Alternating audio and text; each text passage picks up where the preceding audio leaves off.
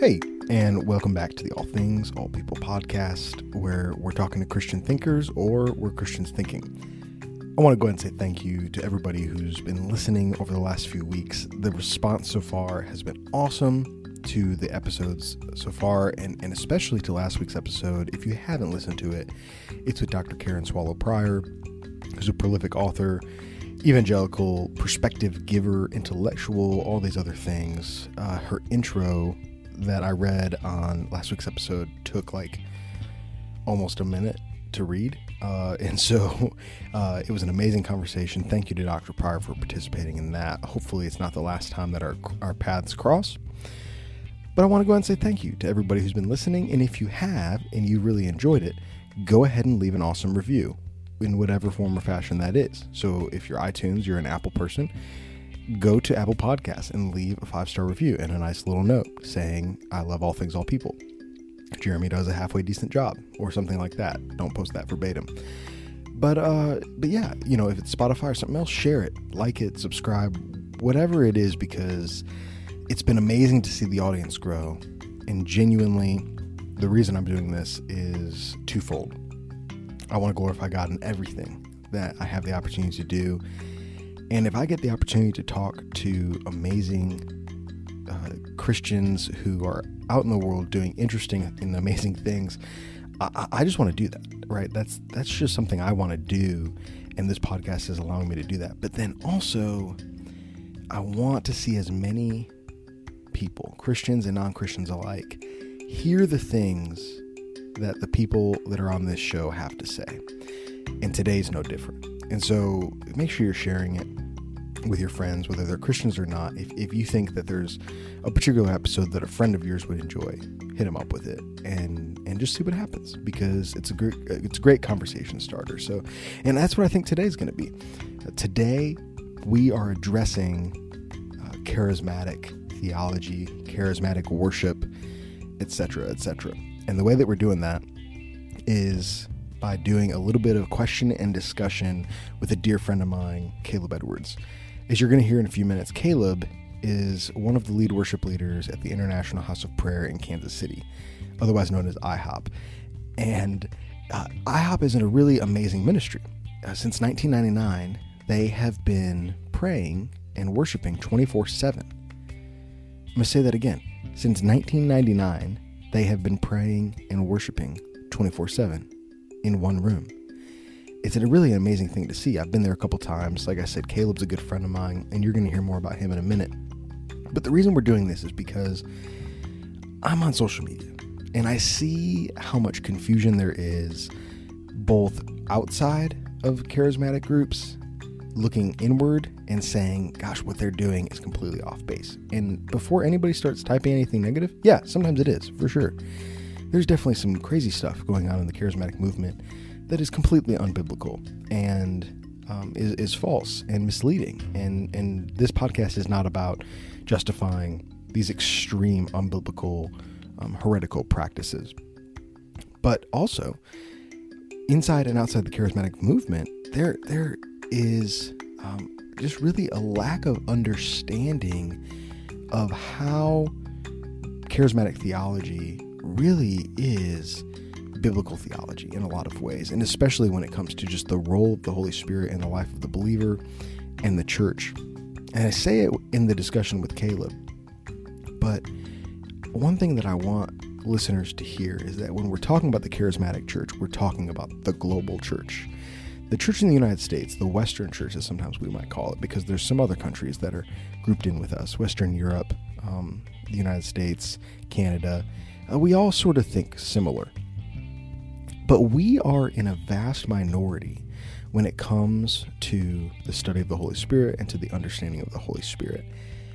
The vast majority of Christians worldwide are continualists, which continualist means that they believe that the Holy Spirit is active today in a way that brings about what might be called the gifts of the Holy Spirit. Now, you'll also run into another group called cessationists, or those who believe that the gifts of the Spirit have ceased. And they have their reasons for that. This podcast is not about, um, you know, dispelling cessationist theology, but I am a continualist. Over and over again, in both my Bible study, I see a, a vibrant Holy Spirit in the gospel, in Acts, in, in uh, through the epistles, in Revelation, that seems as if it's an integral part of the life of the Christian believer. And I see nothing in Scripture that tells me that that has ended. Now, also in my own life, and as a pastor, as a as a as somebody who's traveled around the world, and also just as a Christian, I've seen over and over again that the Holy Spirit has business to do today. And the way that the Holy Spirit often does that is by empowering believers in a way that brings about these manifest gifts. And so, all that to say, I wanted my friend Caleb to come on because I think he has an interesting perspective. Now, he, he's going to tell some amazing stuff, a couple awesome stories. My favorite story uh, that he tells is about pig farmers and North Korea in the gospel, and you're going to be blown away by it. It's just absolutely astounding. Now, Caleb might say some things, some things that you disagree with, and that's perfectly fine. Uh, Caleb's my dear friend, and he says things that I disagree with sometimes, and vice versa, I'm sure. So here's the thing follow Caleb at Caleb D. Edwards on Instagram. Um, and also at Naoth Movement, which is in the show notes. It's a difficult word to spell, but Caleb is in the process of helping raise up a generation of worship leaders who are who are devoted to seeing night and day prayer and worship raise up all over the world, which you're going to understand more here in a few minutes. And so, put your thinking caps on. If you're from a different theological background than charismatics, that's perfectly fine because next week I'm talking to an Anglican. And so, uh, you know, we're just going to get crazy here uh, at the All Things All People podcast. And then, like, the week after that, uh, somebody from Calvary Chapel. And it's just going to get really diverse. And so I'm super excited. I hope you're super excited. And I hope that you enjoy meeting my friend Caleb. And so let's get to the podcast.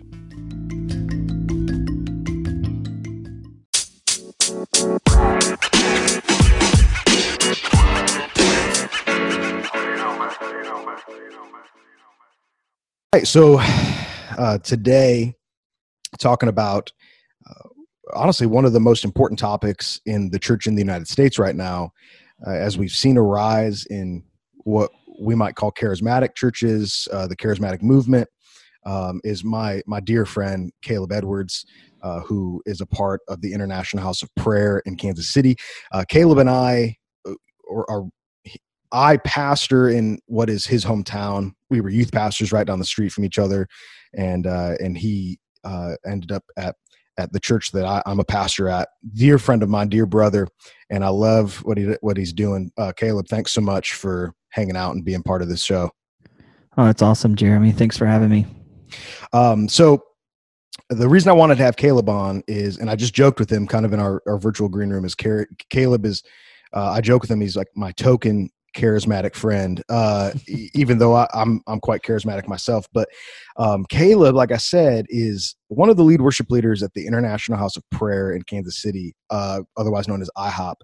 And if you don't know much about IHOP, you really need to. Um, it is an amazing ministry since 1999, uh, led by a guy named Mike Bickle, who himself is is a heck of a worshiper. Um, a biblical scholar, pastor, um, but led by a guy named Mike Bickle, started worshiping and praying in 1999, and here we are, you know, 21 years later. Uh, they've kept the fire going in the prayer room, as it's called, and Caleb is a part of of leading a team, uh, sometimes multiple teams a day, really, uh, of through two hour sets of of worship and, and simultaneous prayer um, I've been out there multiple times myself, and it's it's such a blessing. Um, Caleb, if if you can just for people who might be unfamiliar, what what really is the mission of IHOP, and and what does it kind of look like for you being a part of that that ministry? Yeah, thank you, Jeremy. Um, IHOP is uh, it's an evangelical missions organization. It started in September of 1999, and the, the the mission and the mandate was simple: to give the Lord a place on the earth where He was worshipped and adored day and night without ceasing. Uh, you know, we've got Walmart that's open 24 hours. We got Walgreens that's open 24 hours. But are there places on the earth where uh, it's open 24 hours and the Lord is receiving the glory due His name day and night without ceasing. And the people of God have a place to go where they can uh, corporately worship the Lord and enter into the place of prayer and intercession together. And, and so that was the, the, the, the mission and the mandate. Um, we kind of, we operate as a missions organization. Um, uh, everything that we do is combined um, or, or, rather not combined but but but comes out of that that prayer room that 24/7 prayer room but back in 2009 um, the mandate began to develop and uh, and the mission uh, began to develop to accompany and combine both 24/7 worship and prayer with 24/7 works of justice and active missions. And so, out of that, we had a vibrant missions school that was birthed, and um, you know, I've sent a lot of frontline missionaries out into the field through our ACTS school that uh, that a few years ago moved to Colorado Springs, but we're still deeply connected with and uh, and so it's been a we have a you know partnership with several of the largest missions organizations in the world. Uh, youth with a mission uh, campus crusade for christ or now it's called Cru. Yeah. um, we're connected and and uh, have deep partnership with ehc which is every home for christ. It's uh, considered to be uh, the most fruitful soul winning ministry in human history. I've seen more people come to jesus and and so uh, we've, we've, we've partnered with them to help to establish where everywhere there's an EHC mission space where we want to see a uh, a prayer uh, an expression of day and night worship and prayer established. And so uh, we pray for with them and so uh, so yeah our primary ministry and focus is ministering to the lord um, um, as a way of you know kind of uh, releasing his promises over over uh, cities and regions and nations all across the world. So uh, yeah and it's been going on like you said 21 years. Um, right. my wife my wife kayla and i have been a part of it um, uh, as staff members as missionary staff intercessory missionaries is what we're called. Um, it's kind of a weird term but that's yeah, what we're called. no. Um, it just means prayer missionaries. We're, we're missionaries who pray a lot. Um, yeah. yeah. and so um, basically, uh, we've been there for seven years. Actually, July 5th, we celebrated our seventh mm. year here. Man. Um, so, a third. Yeah. Yeah. A third of the, of the lifetime, really. I mean, it's kind of wild to think about. Yeah. Close to it. Yeah. Oh, man. Um, well, and so, you know, to those listening who, whether they've heard of IHOP or not, um, I, I speak personally as somebody who who does who does love that ministry um, and loves what I see, uh, I heard you say one time we were hanging out a few months ago, and um, you told me that it, throughout the course of this, you know, planting of prayer houses, prayer movements, and, and it and it looks different everywhere all around the world, but you you've actually heard of studies that show like where there's a prayer movement, typically the church blossoms around it. Um, uh-huh. what, what, what was kind of the gist of that? Just for anybody who's listening, who kind of says, okay, you, you're a missionary. Missionaries are supposed to go tell people about Jesus, and and personally, I know that you do. Um, but like, there's a misconception that an intercessory missionary is a misnomer. But I've actually heard you say, like, no, like Christians are beginning to see that having one of these houses of prayer leads to the blossoming of the Lord's work all around it. Yeah. Um, yeah, so we have stories upon stories upon stories that that tell the truth of that. Um, but also there's there's a couple of different missional organizations that have done uh, not not direct studies correlating or, linking uh, the presence of expressions of day and night worship and prayer with the effectiveness of other gospel uh, focused ministry such as the blossoming of the church or soul winning you know evangelizing all those different you know all the different expressions of missions that we hear about um, there is you know i mean joshua project has done though some studies related to different regions that have seen an, an increase in the effectiveness of the gospel and um, through other organizations that we're aware of and that we're partnered with we we can see direct correlations between that shift in uh, the effectiveness of the preaching of the gospel as far as fruit response of, of actual human beings and human souls coming to know jesus tied with the establishing and the planting of centers and places of day and night worship and prayer. Now when i say day and night it doesn't always mean 24 7 right? 24 mm-hmm. 7 is not the goal necessarily. It's giving the lord more than just um, you know kind of a token offering of our adoration it's saying he deserves all that we have to give and you know sometimes all that we have to give is a couple of loaves and a couple of fish but he'll right. touch it he'll bless it and he'll make it enough, just like he Mm-hmm. did with those loaves and fish. And so, um, I'll quickly just share a very, very, very brief Oh yeah, go ahead. Yeah. Got a relationship uh, down in Brazil, for example. I think I've shared this story with you before, Jeremy, Mhm, but I'll share yeah. it for our listeners today.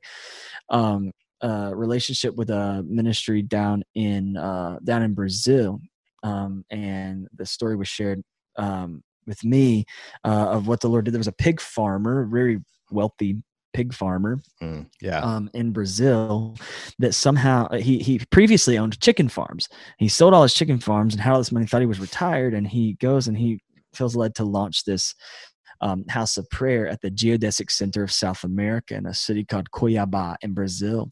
And they they launched this house of prayer. He goes there and. Uh, you know the the a whole lot of details of how the Lord supernaturally provided for this play, like gave him the the building. The building was for sale that literally had a plaque on the front of it that says here marks the exact geodesic center of Mm. brazil and this building was for sale. Uh, and so the guy bought it right away. You know i mean all of these different little little things like that Yeah. you know that just the lord showing that this was real. And, uh, and then so he starts it. This thing's going for a little bit and and then he starts feeling like the lord's leading him to go back into farming. And so he you know and when i say he was a farmer he wasn't like he had a couple chickens. Like he was one of the largest producers of poultry in the in the southern region of the country. Um, and so then he goes into pig farming and builds this large. He had the opportunity to buy this large pig farming business, and he builds it and and and gets connected North Korea. And the North Korean government wanted to buy pork from this guy. And he's like, I don't want to deal with North Korea. But the Lord was like, No, there's something I want to do here. So he gets flown to North Korea, gets into the country, has negoti- is sitting at the negotiation table. Um, you know, and he ends up saying, I- I- feeling like he's supposed to sign this deal with the North Korean government to sell them pork, to sell them pig meat, you know, and uh, and they they look across the table at the end of it and they say he hadn't he hadn't committed fully yet, and so they're trying to sell him because not a lot of people want to do business with North Korea, right? Right. Yeah. And so um, they look across the table and they say, you know, there's, um, is there anything else that we can do to sweeten the deal here for you to get you to to say yes to sign this deal with us? And he has the immediate presence of of of mind and heart, the prompting of the Holy Spirit, if you will, to say, um, yeah, I actually want a government funded private building and place um, where I can bring people in um, to, uh, you know, do. I mean, he, I don't know exactly what he said to them was going to Yeah. be happening there. Um, but his intent was to establish a house of prayer right there in the middle of Pyongyang in North Korea. Right. And so now, because this chicken farmer turned house of prayer leader turned pig farmer, uh, the Lord in his sovereignty gets him connected there. And because of this pig farming deal, there's now an expression of day and night worship and prayer that's happening in North Korea when Christian missionaries have been trying to get into that nation in so many different ways through so many different avenues and have been rejected and have been killed and have been martyred over and over again. Mm, And this guy, part of the prayer movement, believes in the power of day and night worship and prayer.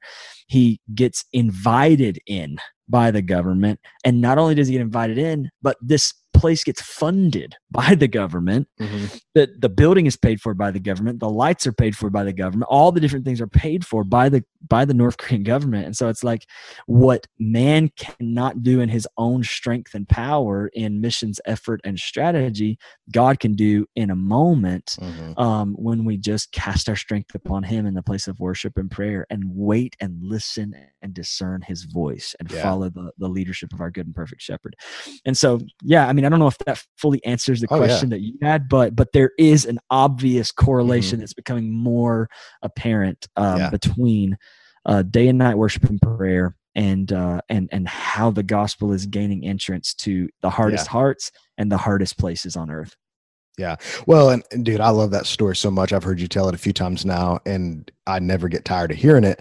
And and I suppose you know, for my listeners, some of whom might come from backgrounds where stories like that are looked at skeptically, or you know, I don't know, maybe they just never had an opportunity to hear a story like that. um, I, I would go right away and say that the first time I heard that story, and I've heard so many like that from I don't know. I mean, all corners of the world. I hang around with missionaries all the time, and I mm-hmm. suppose that right away, as Christians, we need to uh, to to check ourselves that we are surprised when we hear those stories. Like we, we yeah. shouldn't be surprised that we were like, oh, there's a body of believers who are praying day and night in some form. It's not always 24 seven, like you said. It, that was the mission of IHOP, but um, you know, why is it that we're you know that we're surprised so often when we hear oh prayer actually affects missions and yeah. social justice and all of these things and so often you know somebody sets out and says i want to start a social justice mission and they exclude prayer or they say i want to start a you know an evangelism ministry but they exclude prayer but then when we turn our eyes to the lord and when we really turn our calendars and our time and say, all right, we're just going to get a group of people together and just pray. It, we're so often surprised. I think some of that is, and, and this is where I want to talk to you about and, and hear specifically your heart on some of these questions that people submitted. I think oftentimes, at least in the American church, we are so uh, intent upon disproving other traditions, other denominations. And right now, I think maybe more than ever, the charismatic tradition and there's different manifestations right you have you have some that look completely different than ihop but i think the charismatic tradition is is one that's greatly misunderstood right now and and partly that is because um you know there are some people in the charismatic tradition just as if there are any in any other tradition that um, that are incorrect in some of their theology, are incorrect or at least misguided in some of Absolutely. their practices. Absolutely. Um, and so people see that and they just kind of turn themselves off to to everybody involved in in what might be considered charismatic. And so I'll just start off by saying I, I've said this before, but I think friendly fire amongst Christians is is just is killing the church. Um, and I think that I if if you're listening to this and you hear Caleb tell that story and some of the things he's already said, and you just go, ah, that's that's made up or something like that, I, I'm going to encourage and challenge you um, listen with an open heart and mind to some of the things we're going to talk about even for the rest of this time because i genuinely believe that if even if you disagree with other christians as long as they're orthodox in their core theology um, we can worship in spirit and truth together. And so um, it, and, and by the way too also and this is just once again to listeners the when we're talking about the charismatic church we're talking about the global church. The western yeah. church the united states uh, is is maybe in the minority definitely in the minority in that we're still having this conversation. Most christians all over the world would be classified in some form or fashion as charismatic in that they believe that the holy spirit is alive and active in a very real and tangible way today um, and so so Caleb, we had a couple questions that I, I, got hit up with on, on Instagram and email, and I want to just go through these and just give people an idea of what, um, you know, what a, a, a, good answer to these questions might be from somebody like yourself who's involved in a ministry like like IHOP. And and the first one is a great one to start with is uh, are the gifts active today? Um, and of course, when we talk about gifts, we're talking about the spiritual gifts that that Paul lists out, quite a few of them really. Um, prophecy, evangelism, exhortation, teaching, preaching. Um, he there's there's there's quite a few places where he's listed out, and so um, of course tongues, interpretation of tongues, so on and so on. But the question uh, first is: Are the gifts active today, and and what would the biblical basis be for a response that they are active today? Can you kind of speak to that for a few minutes?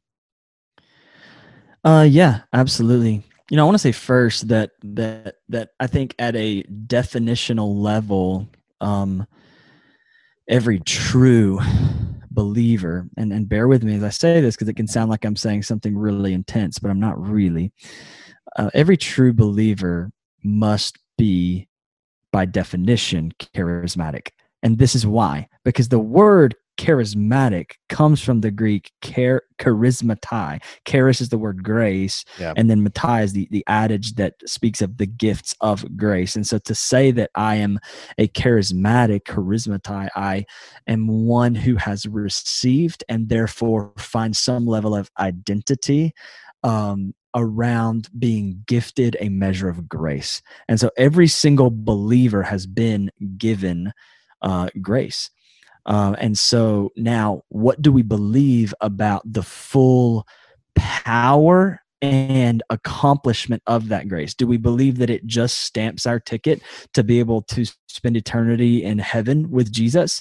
Or do we believe that it actually is an empowering grace that doesn't just forgive us of sin and and and and sweep things out of the way, but actually fills us with something that empowers us, that something being the Holy Spirit, that empowers us to live differently, mm-hmm. right? I mean, Jesus did a lot of crazy things, mm-hmm. right? He did a lot of crazy works. He healed people. He raised people from the dead. He uh, he opened blind eyes and opened deaf ears and cast out demons and cleansed lepers. And he told his disciples, he said, "Go do the same."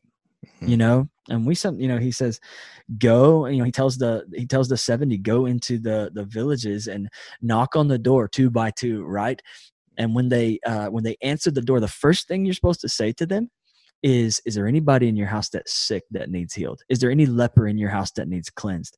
Is there any is there any problem with anybody in your house that you need a supernatural miracle work to happen? Right? And he's like then i want you to heal that sick person.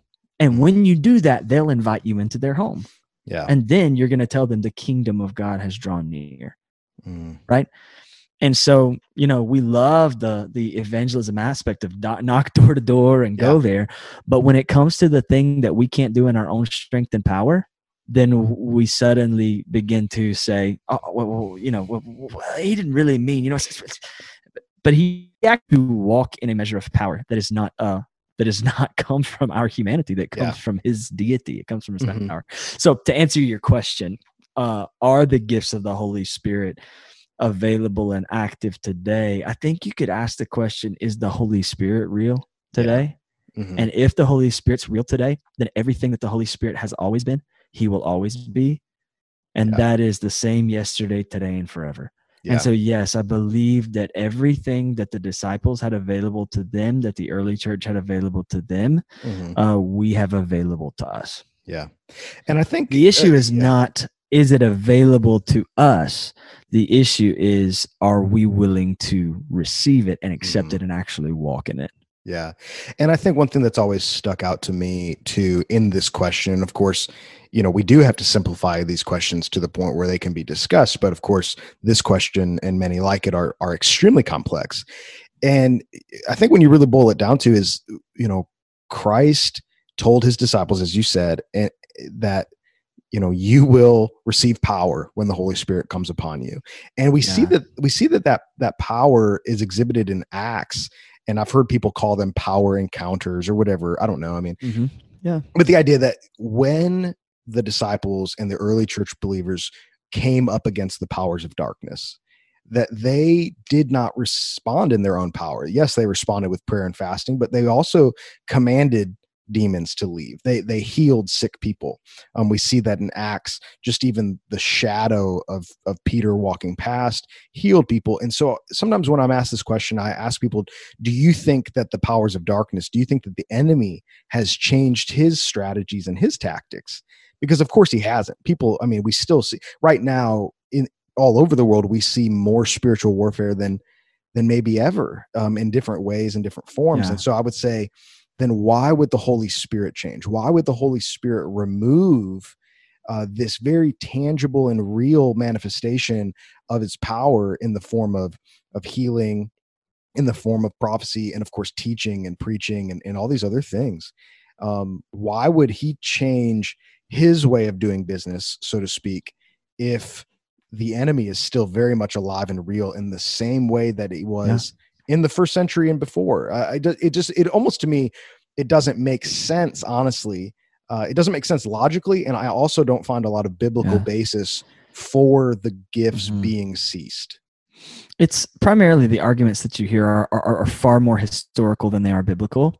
Um, yes. You know, and I, I grew up in a cessationist, very legalistic Baptist environment, and so I know, um, you know, I've heard all the things, and and this is not to to say or paint any group of people as superior to another. You, you know, there is so much that is beneficial and good to gain from, um, you know, the predominant cessationist individuals. Their emphasis of the authority of scripture is so needed. But I, but i've not yet met a charismatic uh, in the circles that I communicate with um, that would that would answer the question: Do you believe in the inerrancy of Scripture and do you believe in the authority of Scripture any different than a Baptist that I've met with? Mm-hmm.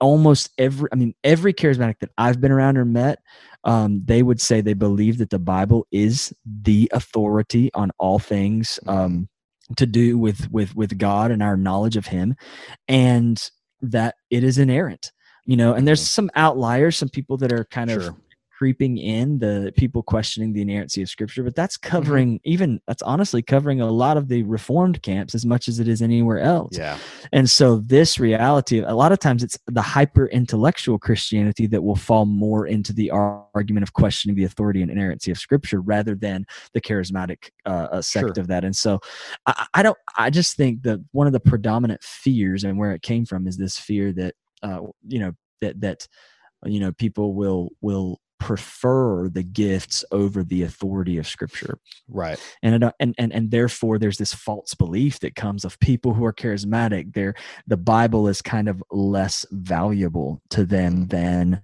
other things because they're operating or walking in these gifts they'd rather have an emotional moment where they get yeah. to do something crazy rather than know the bible and mm-hmm. i've just not found that to be the case i've not seen that to be mm-hmm. the case you know yeah and and I haven't either. Of course, you like you said, there's outliers to every movement, but of course. Um, so I think one thing though that that trips people up, and it and it's really more. Oftentimes, we're we are guilty of of painting caricatures of the people that we disagree with, and a lot yeah. of times it's it's from lack of understanding. Really, it's um, so the one I I think that maybe needs to get addressed in explaining this question is the reason why many people who accuse charismatics and we continue to use that generalized word. I want to emphasize again for anybody listening there's no such thing as just one charismatic group or charismatic theology. We're talking about people who um, whose worship and community is defined by the presence of the holy spirit we'll see, we should say. Mm-hmm. um, but they would say i would assume that the reason why they accuse charismatics of of uh, diminishing the influence of the authority of scripture is because of the gift of prophecy is i've seen many sure. people accuse charismatic groups of placing a new revelation through prophecy over scripture can you kind of speak to mm-hmm. that as what your response yeah. to that has been I, I i absolutely um I absolutely would love to speak to that. Yeah. So I, want to first say, you know, First Corinthians 14, verse 3, it speaks of the role of both the gift of prophecy as well as other spiritual gifts. And it is uh, a New Testament belief about the gift of prophecy is that it's for the edification, exhortation, and comfort of God's people. Old Testament prophecy was for hearing the directional voice of God and that being the authoritative statement, right? New Testament definition of the purpose and role of the prophetic gifting is not to provide direction or authority, but to provide edification, exhortation, and comfort, to build the body up in their most holy faith, and to comfort those who need comfort, to know that, wow, the Lord's voice really does speak to me. I really can hear his voice and I can grow in my ability to hear his voice all the more. I think the second thing is James 1:17. Every good gift comes down from heaven. And so, you know, it is the definition of salvation, you know, the Greek word sozo, which is complete wholeness, right? Um, that we are to experience his goodness experiencing the goodness of God is an essential part of salvation. Um, it's not just getting our ticket stamped, you know, it's experiencing the goodness of God. And how can we experience the goodness of God apart from the fullness of God?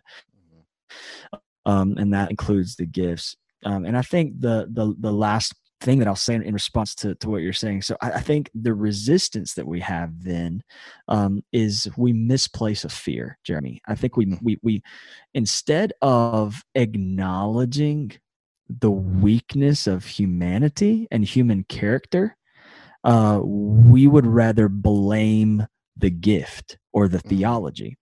And the reality is is that humanity is weak and broken and has been since the beginning of time. David, a man after God's own heart, used his God-given authority to impregnate a married woman and murder her husband to cover it up. Mhm.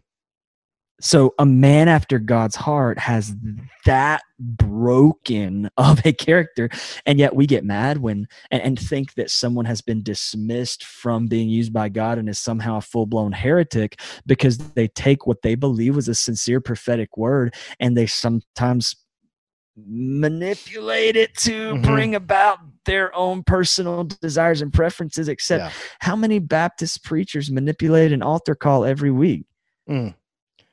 Yeah. So now You we're know? stepping, see now we're stepping on toes. Yeah. but that's what Yeah, I'm saying is is yeah. human weakness and human character is not uniquely charismatic. It's Mm-hmm. Dude, uniquely yeah. human. yeah.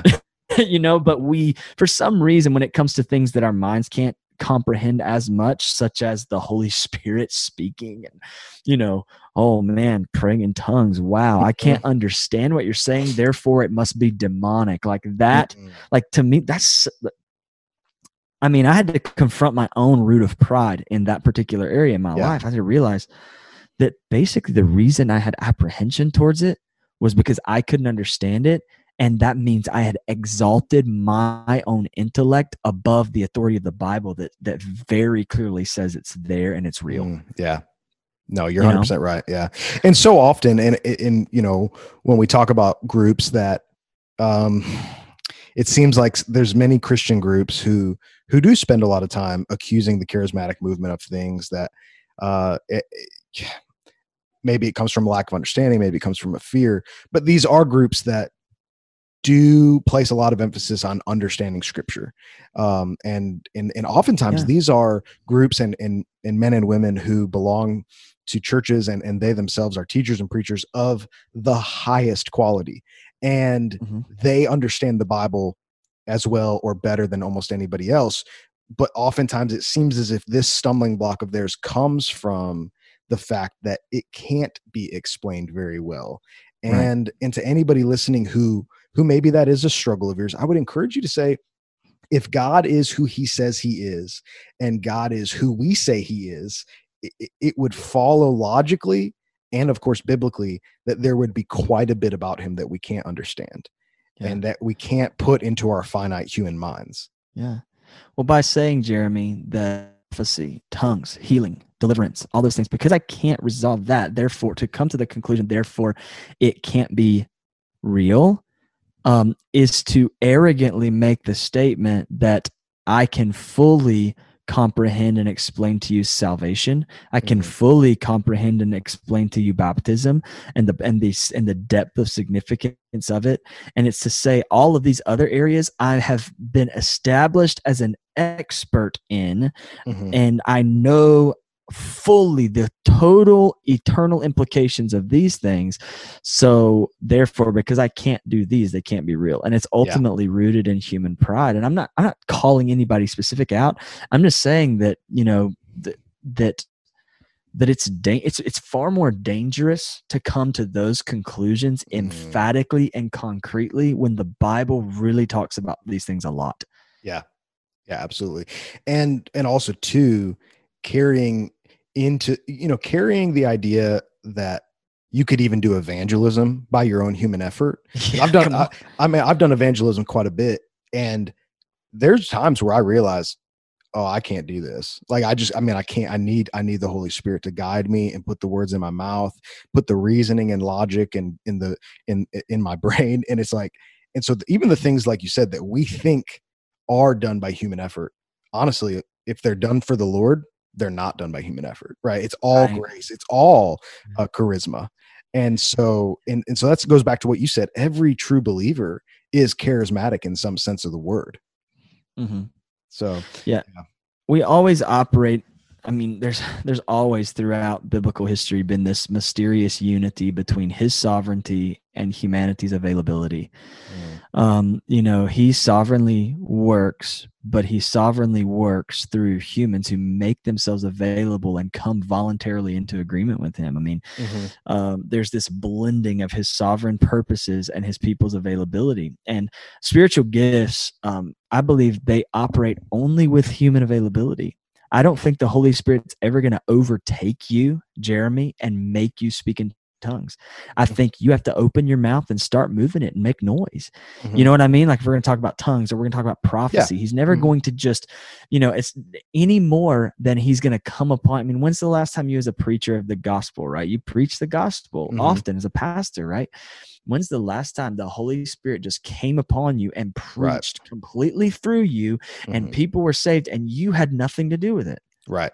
There was oh, yeah. no role that you played, mm-hmm. right? And yeah. that's the I think that's the issue is that well, you know, I've prayed and I've asked him to fill me with the, you know, give me the gift of tongues and he hasn't yeah. done it yet, so therefore it must not be real. Mm-hmm. And my question usually is, well, did you open your mouth?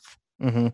Right. Did you start praying? Did you start making some kind of noise with your mouth? Because because there's always a human element you know right. the supernatural is his super combined with our mm-hmm. natural yeah right and yeah. that's what makes it so mysterious and beautiful is it's a partnership between a very spiritual reality that he resides in and a very natural mm-hmm. physical mm-hmm. human reality that we reside in and he's marrying the two together mm-hmm. you know and that marriage touches every part of the the the what it means to be a follower of Jesus it's it's marrying the reality of there is an eternal cosmic god who has come so low as to want to be married to the weakness and limitation of humanity mm-hmm. and there must be a partnership between that weak limitation of humanity and that completely sovereign unlimited power of God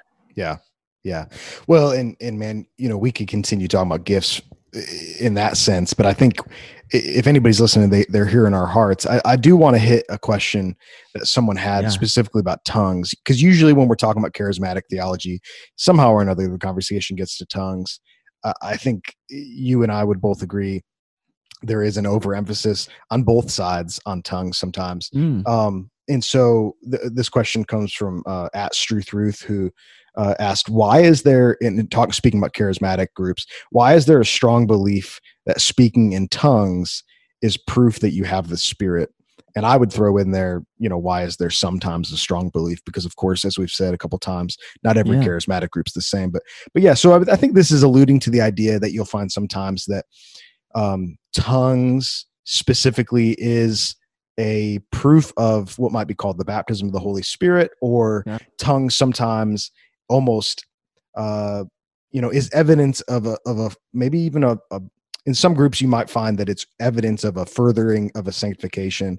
Um, and of course there's a wide range of beliefs in there. So can you speak though to to what is the place of tongues in the church and maybe uh, to somebody who's not been around a group that the, the gift of tongues is is seen a lot um, what would you say to that person yeah. Um, I mean, that's a, it's a great question. I think, um, in, in preamble or in preface, it's, uh, it's important that we, that we don't let, um, the, the, these details separate the unity of the bond of peace, which yeah. so many so often do. You speak in tongues, therefore you're so much different than I am that right we can't we're still brothers and mm-hmm. sisters in christ if you speak in tongues and i don't or vice versa but i do think uh, you know if we examine the scriptures right because that's got to be our authority the bible on the day of pentecost i mean the holy spirit fell on that assembly of 120 believers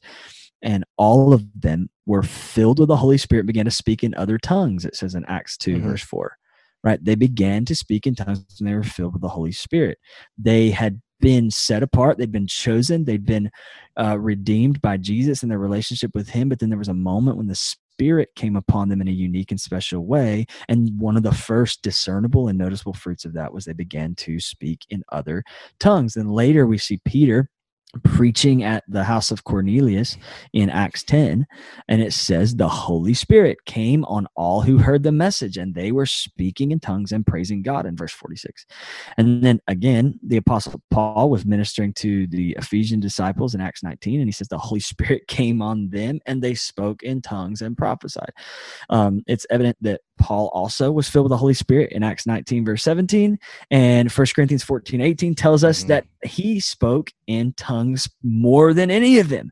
Yeah. And so there is clearly this pattern in scripture, just even in a handful of scriptures that we just, you know, that I just shared, mm-hmm. um, that shows speaking in tongues is uh, is an initial evidence of being filled with the Holy Spirit. Mm-hmm. Right now, I want to say that I don't side with a lot of charismatics who would say it is the evidence. Sure. But I believe it is a evidence. Mm-hmm. The reality is this is upon salvation there is the the the the filling of the indwelling spirit. The confusion comes when we talk about being filled with the spirit being something a separate event from salvation. Mm-hmm. Um, the confusion comes in whenever uh, we we we think of the statement being filled with the spirit as the same thing like the indwelling spirit being the you know having the indwelling spirit which uh, seals us until the day of redemption being the same as the idea of the theology of being baptized in the holy spirit right mm-hmm. like yeah, right there and and and you know like uh i grew up baptist i believe in baptism by immersion mm-hmm. right mm-hmm. um salvation happened at w- one time Mm-hmm. And then there was a follow up. There was a there was obedience to the Bible of being baptized by immersion in water. There's I think there's more significance to that than just the public proclamation portion right. of it. Mm-hmm. I think that's part, I think that's a significant part of it. But I think it's the first opportunity at obedience. Like, mm-hmm. will you do this? Are you, mm-hmm. are you for real? Like, it's yeah. deeper than just, hey, I want to make a public proclamation by going under the water. Yeah. You know, and so it's the spirit goes in, but then there is when does that spirit begin to flow back out of me and transform the world around me? Mm-hmm. And so, do I think that has to happen in just like a special moment where you're filled with the Holy Spirit? Or can it be, you know, a, a, a process of, you know, like Paul said, be filled and go on being filled right yeah, right it's a it's a constant process of being filled to overflowing with your acknowledgement and awareness and recognition of the you know power of 10 billion nuclear bombs that's going off on the inside of you called the holy spirit i mean there's mm-hmm. power to transform things that lives mm-hmm. inside of you and if you're not con- like operating in that and seeing that happen then it's not flowing out of you. And so there is a need for you to be filled. Yes. Does that make sense? It's not, yeah. not a salvation issue. It's mm-hmm. an issue of are you walking in the fullness of what Jesus purchased for you on the cross? Mm-hmm. Right. And so I think it's important to to even emphasize what you start off with is that it's and I think it's a healthy clarification that you made that it's not the evidence of mm-hmm the Lord working in you yeah. or the the evidence of salvation, but an evidence of salvation and sanctification. I think that's a healthy distinction that yeah. honestly more charismatics I do think need to make. And that's one thing that I've had to work through myself of like looking at scripture and saying, okay, what what do we see here? And we see that there were plenty of times where it wasn't the signifying marker of sanctification or salvation, um, or at least it wasn't right. mentioned. And so, you know, in a, in addressing the question is is that yeah, like there sometimes there is too much of an emphasis but then on the but to answer that overemphasis with de-emphasis is unbiblical as well right. is yeah. is to say okay maybe you've never spoken in tongues but that's okay but also don't look at somebody who has or maybe it is a larger part of their corporate worship and to say oh you're just you know you're you're you're overemphasizing something because we do see that mm-hmm. time mm-hmm. and time again in very seminal moments of the gospels of of, of acts um, and then of course too of, of, times that we didn't even see paul said like you said paul said i speak in tongues more than any of you and, mm-hmm. and we don't you know we don't know what the context of those moments were but but it, but it Yeah. is it can be a signifying marker in the life of belie- of the believer. The writer of Hebrews says that God is perfecting those who have been perfected, and so we see that there is this ongoing Yeah. process of growth and sanctification. And to to the person who asked this question, honestly, it's not so much that a signifying marker is tongues, but a signifying marker of sanctification is the gifts of the Spirit. Um, Yeah. and that's and that's you know all of them and then even ones that you know i think like you said obedience. Obedience is an act of grace. Like we are not obedient apart from god you know just working in our hearts. Like we could not be obedient without him uh and in the holy spirit working in our hearts. And so it's all evidence of grace. It's all evidence of Yeah. salvation. And so yes there is an over overemphasis sometimes. But once again to de-emphasize tongues to avoid an overemphasis is is an overcorrection that leads to Yeah. uh, similar oversights. Or it's a car wreck. Sure. Oh, It's one a car wreck. Yeah. You- You're about to hit something on one side and you overcorrect and and and you hit something on the Yeah. other side. I mean, it's Yeah. it's it's a car wreck, but it's you know we have to look at the what what what do we see in the Bible about the role and purpose of tongues in the life of a believer? And that's what Paul says. It's for the edification of self. Mhm. And so it would make sense that that would be one of the initial things for a er, for a young believer to experience, a new believer to experience is because you know you love others the way that you love yourself, right? You, Mhm. you, you Right. minister if if you are not built up edification exhortation and Mhm. comfort right edification is about building you up exhortation is about sending you out and comfort is about fi- you know comforting Mhm. obviously like the the building up of your inner life is so significant to your ability to be effective in your external outer Mhm. life Mhm. you know and in your interactions with other people and and and so it would make sense to me why if paul describes the defin- the purpose of this gift why it would be one of the initial gifts Mhm. that begins to operate in the life of a believer. But again i i'm not one of the charismatics that believes that it's the only um affirmation or evidence of being truly in cooperation being filled with the holy spirit. Um, but i do believe it so one of them. They're and available far more than sometimes we uh we Mhm. allow. Um and then the other part of it is i believe that it's far more valuable and important than we realize Mhm. i believe there's a deep significance to it i mean how often do you go to the place of prayer and you don't know what to say Mhm. and part of that gift of speaking in tongues is that it is of praying in tongues, praying by yourself in your closet with the Lord, is being able to cooperate with the groanings of the Holy Spirit as He intercedes on your behalf because you don't have language Mhm. to explain what you are going to the Lord with, but you know you have desperation and need. And it's a means and a by, by which to give expression and agreement and cooperation with the Holy Spirit as the Holy Spirit, you know, groans with groanings that are and utterances that are too deep for words, you know, as the Apostle Yeah. Paul would say. So, Yeah. Yeah well, and and so that that conversation is one that I like to tell people all the time. You know, hey, we haven't nailed it down in two thousand years. Um, so let's just continue to to prayerfully seek the wisdom of the Lord. And and if you're a believer who's listening to this and you're still struggling with, okay, so what what should it look like and and all that, I, I'm gonna at the very end of this, I'm gonna give you an opportunity to reach out to Caleb and whatnot on social media, but don't don't give up. It's just because we don't understand something that that means let's not throw it out. Um, and so so I do appreciate and that. let's not that divide over it. That's oh goodness gracious, yeah. Well, and that's the thing too. It, You know? that's the thing too is it, it- we have so much division right now in the church, and a lot of it is over.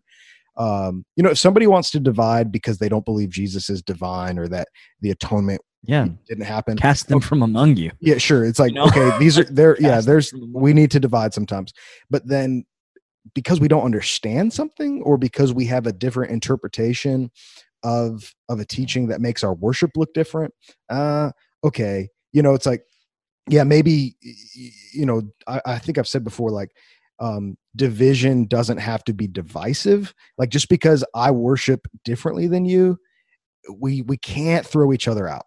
We can't yeah. um, say he's less than a Christian um, or, or, or less of a Christian than I am.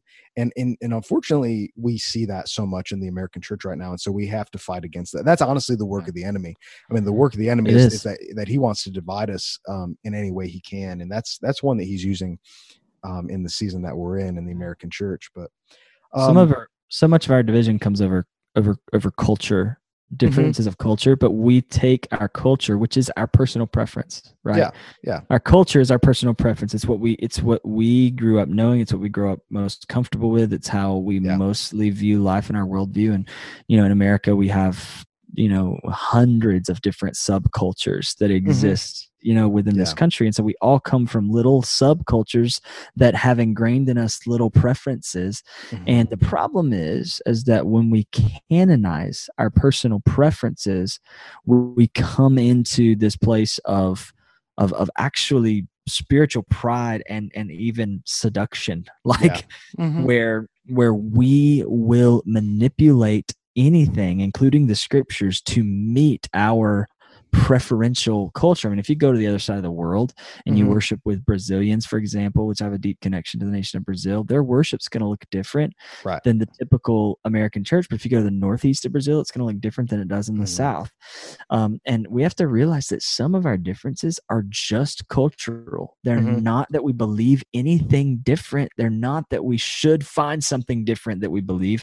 It's that I worship in this way because there's a cultural part of me that expresses uh, my love to the Lord in this way. And so mm-hmm. I think if yeah. we are honest about that, then it would do us a whole lot of good. Right. Yeah, absolutely. And I and I think um, we need to continue to allow the Holy Spirit to help us discern okay, what is something that needs to get addressed and what is also just a, a difference in culture, difference in in opinion, and even sometimes a difference in interpretation of scripture. Um, but not one to be divisive over. So um yeah. Well, well, yeah, man. I I mean, there's more that I want to hit, but honestly, we're we're short on time, so I want to I want to give you an opportunity to do something that you are uh, uniquely adept at, and and to anybody listening uh, who doesn't, you know, know of Caleb or know Caleb like I do, uh, Caleb's one of the the best uh, worship leaders I know, and not just because he's a skilled guitar player and singer, which he is. Um, how, how, many hours uh, roundabout have you led worship in the prayer room? You've told me this number before. It's astronomical. Um. Oh gosh. I mean, twelve hours a week for seven years. Okay, so somebody, so, whoever's whoever's good at math. go ahead and put and hit me with that on Instagram. With that, twelve hours is. of live worship, twelve times fifty-two yeah. times seven, yeah, whatever that is. Like that. The the calluses on this guy's hands from playing guitar are are na- are nasty. But uh, but so anyway though, but hey, from my hands, bro. so, but from from that time, you have gained a perspective that few others have on worship, and so often in in the evangelical community worship is three songs that precede a sermon.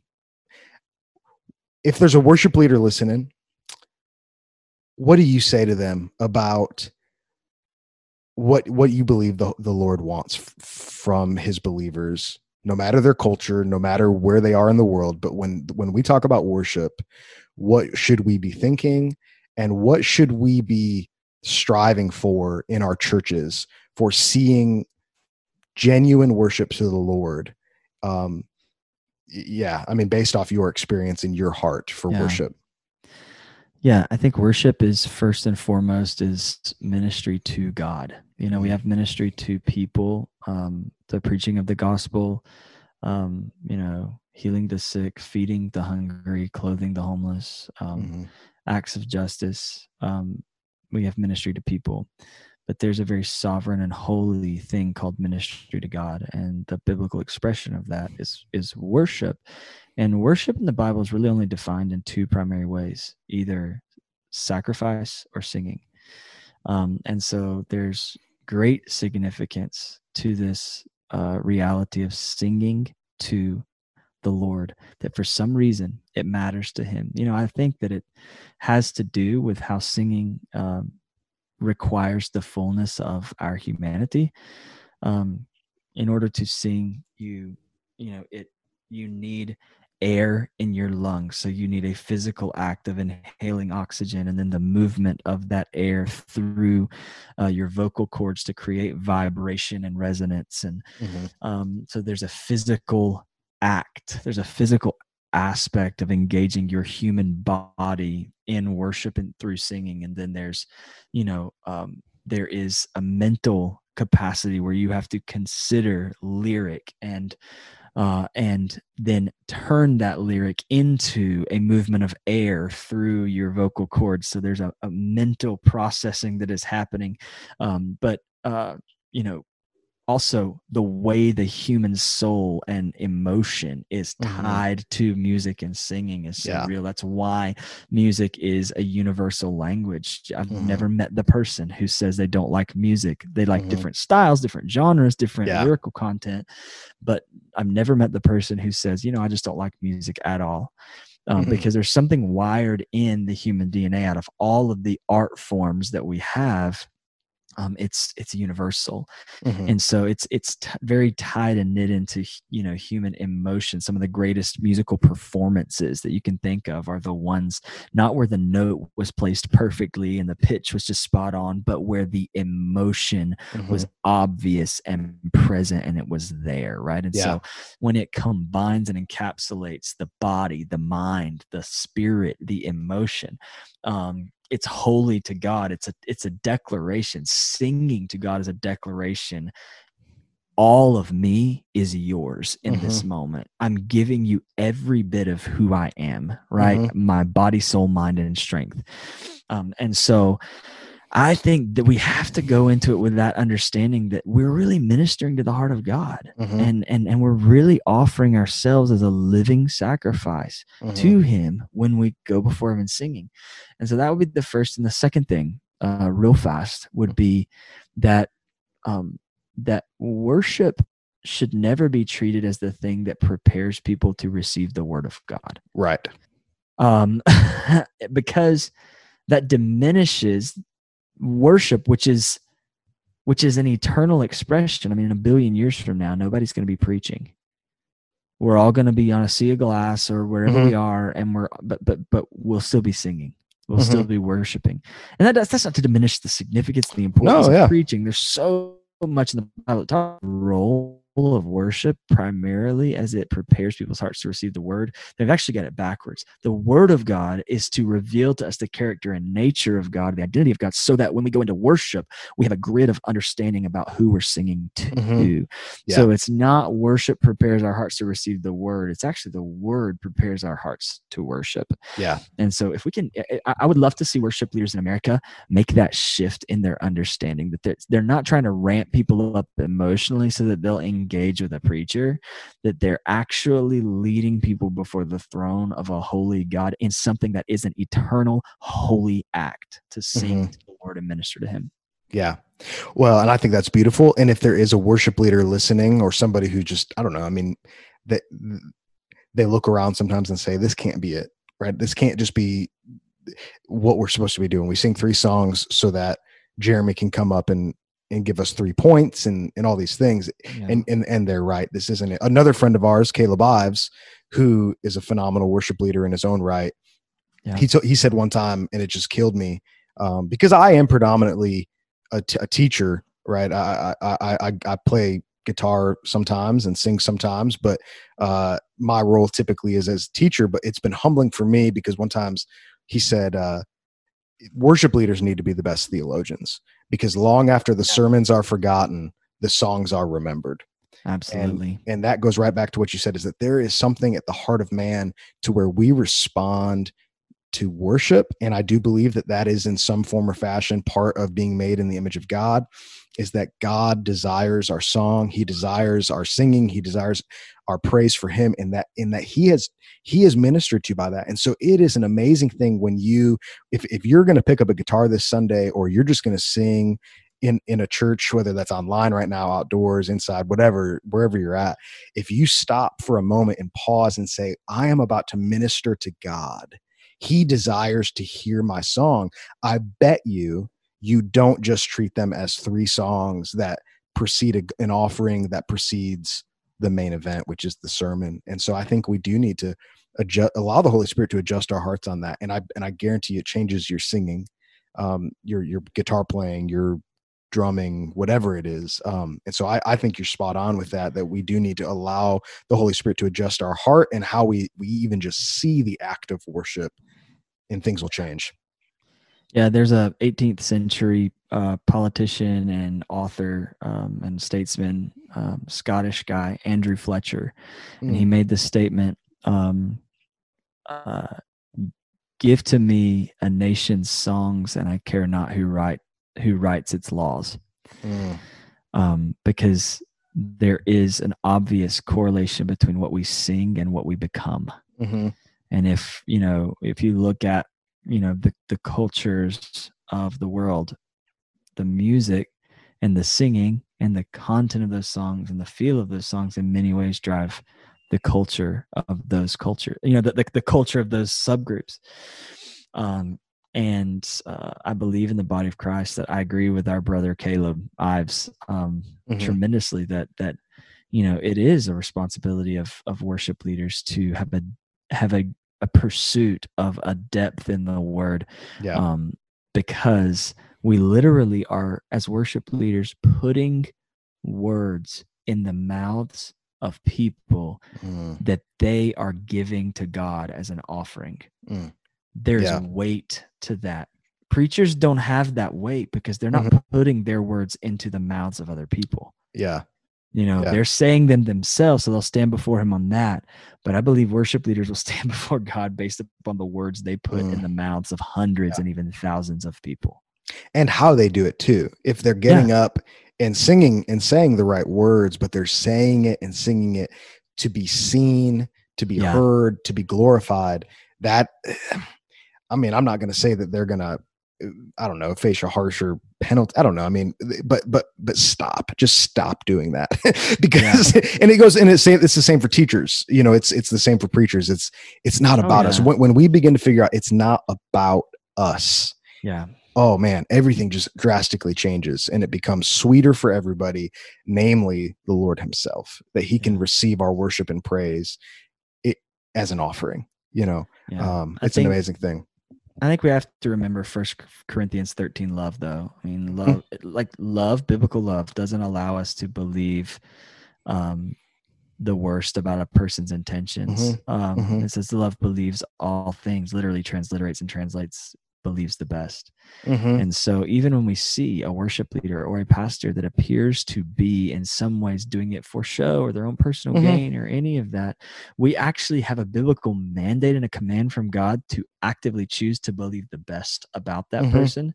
And if we, you know, I, f- I feel like one of the issues that we face as a worship leader that I that I faced more than maybe any other is this constant feeling of being judged mm. based upon if I, this is a little bit of vulnerability based upon how I move my hands or how yeah. I make facial expressions when I mm-hmm. sing. And maybe I'm just passionately in the moment, but if, you know, you're on a platform and people are looking at you.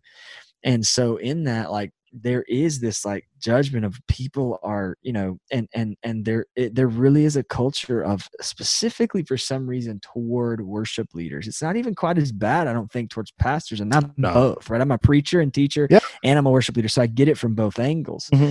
and it's not nearly as intense mm-hmm. um but it's like it's so easy for mm-hmm. you know people in the body of christ people in the church to question the motives of mm-hmm. a worship leader um, you know, based on what they see in a 30 or 45 minute worship set on mm-hmm. a Sunday morning.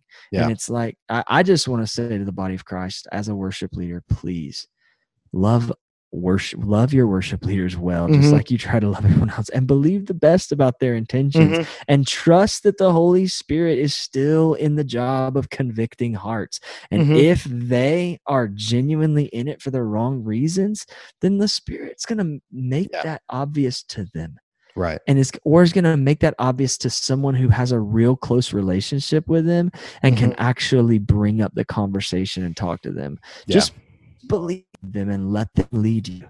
Mm-hmm. Yeah. And I mean, and like you said, if you do have a doubt or you see a shortcoming, pray. Like pray for them first. Yeah, I mean, don't don't I don't know. I mean, I think I think it goes for all leaders. We drastically need your prayers. Uh, drastically need your prayer more than your praise. you know, I mean, uh, The- hands down. the vast majority of people in ministry, the vast majority, are not in it for, and at least initially, for any kind of Mhm. personal gain.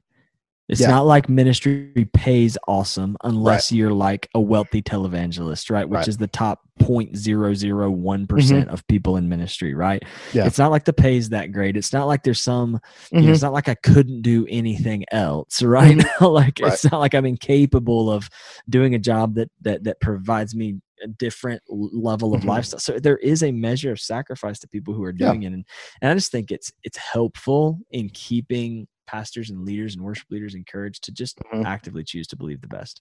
Yeah. Well, man, I, I I think you you spewed out a lot of good nuggets and stuff for people to chew on, and I want to let people uh, just kind of process everything they've heard from you today. If if you're listening and you want to reach out to Caleb, make sure to follow him at Caleb Edwards on on Instagram. Um, Caleb D. Edwards. Caleb D. Edwards uh, on Instagram, um, but also follow at Naioth Movement. Uh, it's in the show notes, and so go and, and find uh, that link there. Um, Caleb is in the process now of helping equip. I mean, really, you heard him talk about Brazil. He's he's traveling right not at the moment. Neither of us is traveling at the moment because of COVID, but Yeah. um, but so but he's in the process of traveling and helping leaders plant prayer movements all over the world and um, and Naioth movement, the work he's doing with that is part of that. Seeing genuine worship and praise and prayer uh, spring up all over the country and the world, and so make sure to follow him there. Um, and, and and if you have questions about anything you heard him say today, don't don't forsake reaching out to him and, and hearing more because he is a phenomenal teacher, uh, phenomenal uh, worship leader, and all the things. And also uh, check out the IHOP KC uh, app, Roku channel, Apple TV, all that. He's on there, uh, like he said, six or seven times a week and uh, leading there. And so, um, but Caleb, I'm so appreciative of you giving me your time, giving us your time, and uh, we'll have to we'll have to do it again sometime soon because I think you have more to say. Absolutely, Jeremy. Thank you so much, man. This has been awesome. I've appreciated it. And thank you to all the listeners for, for Mhm. jumping in with us. Absolutely, man. Until next time.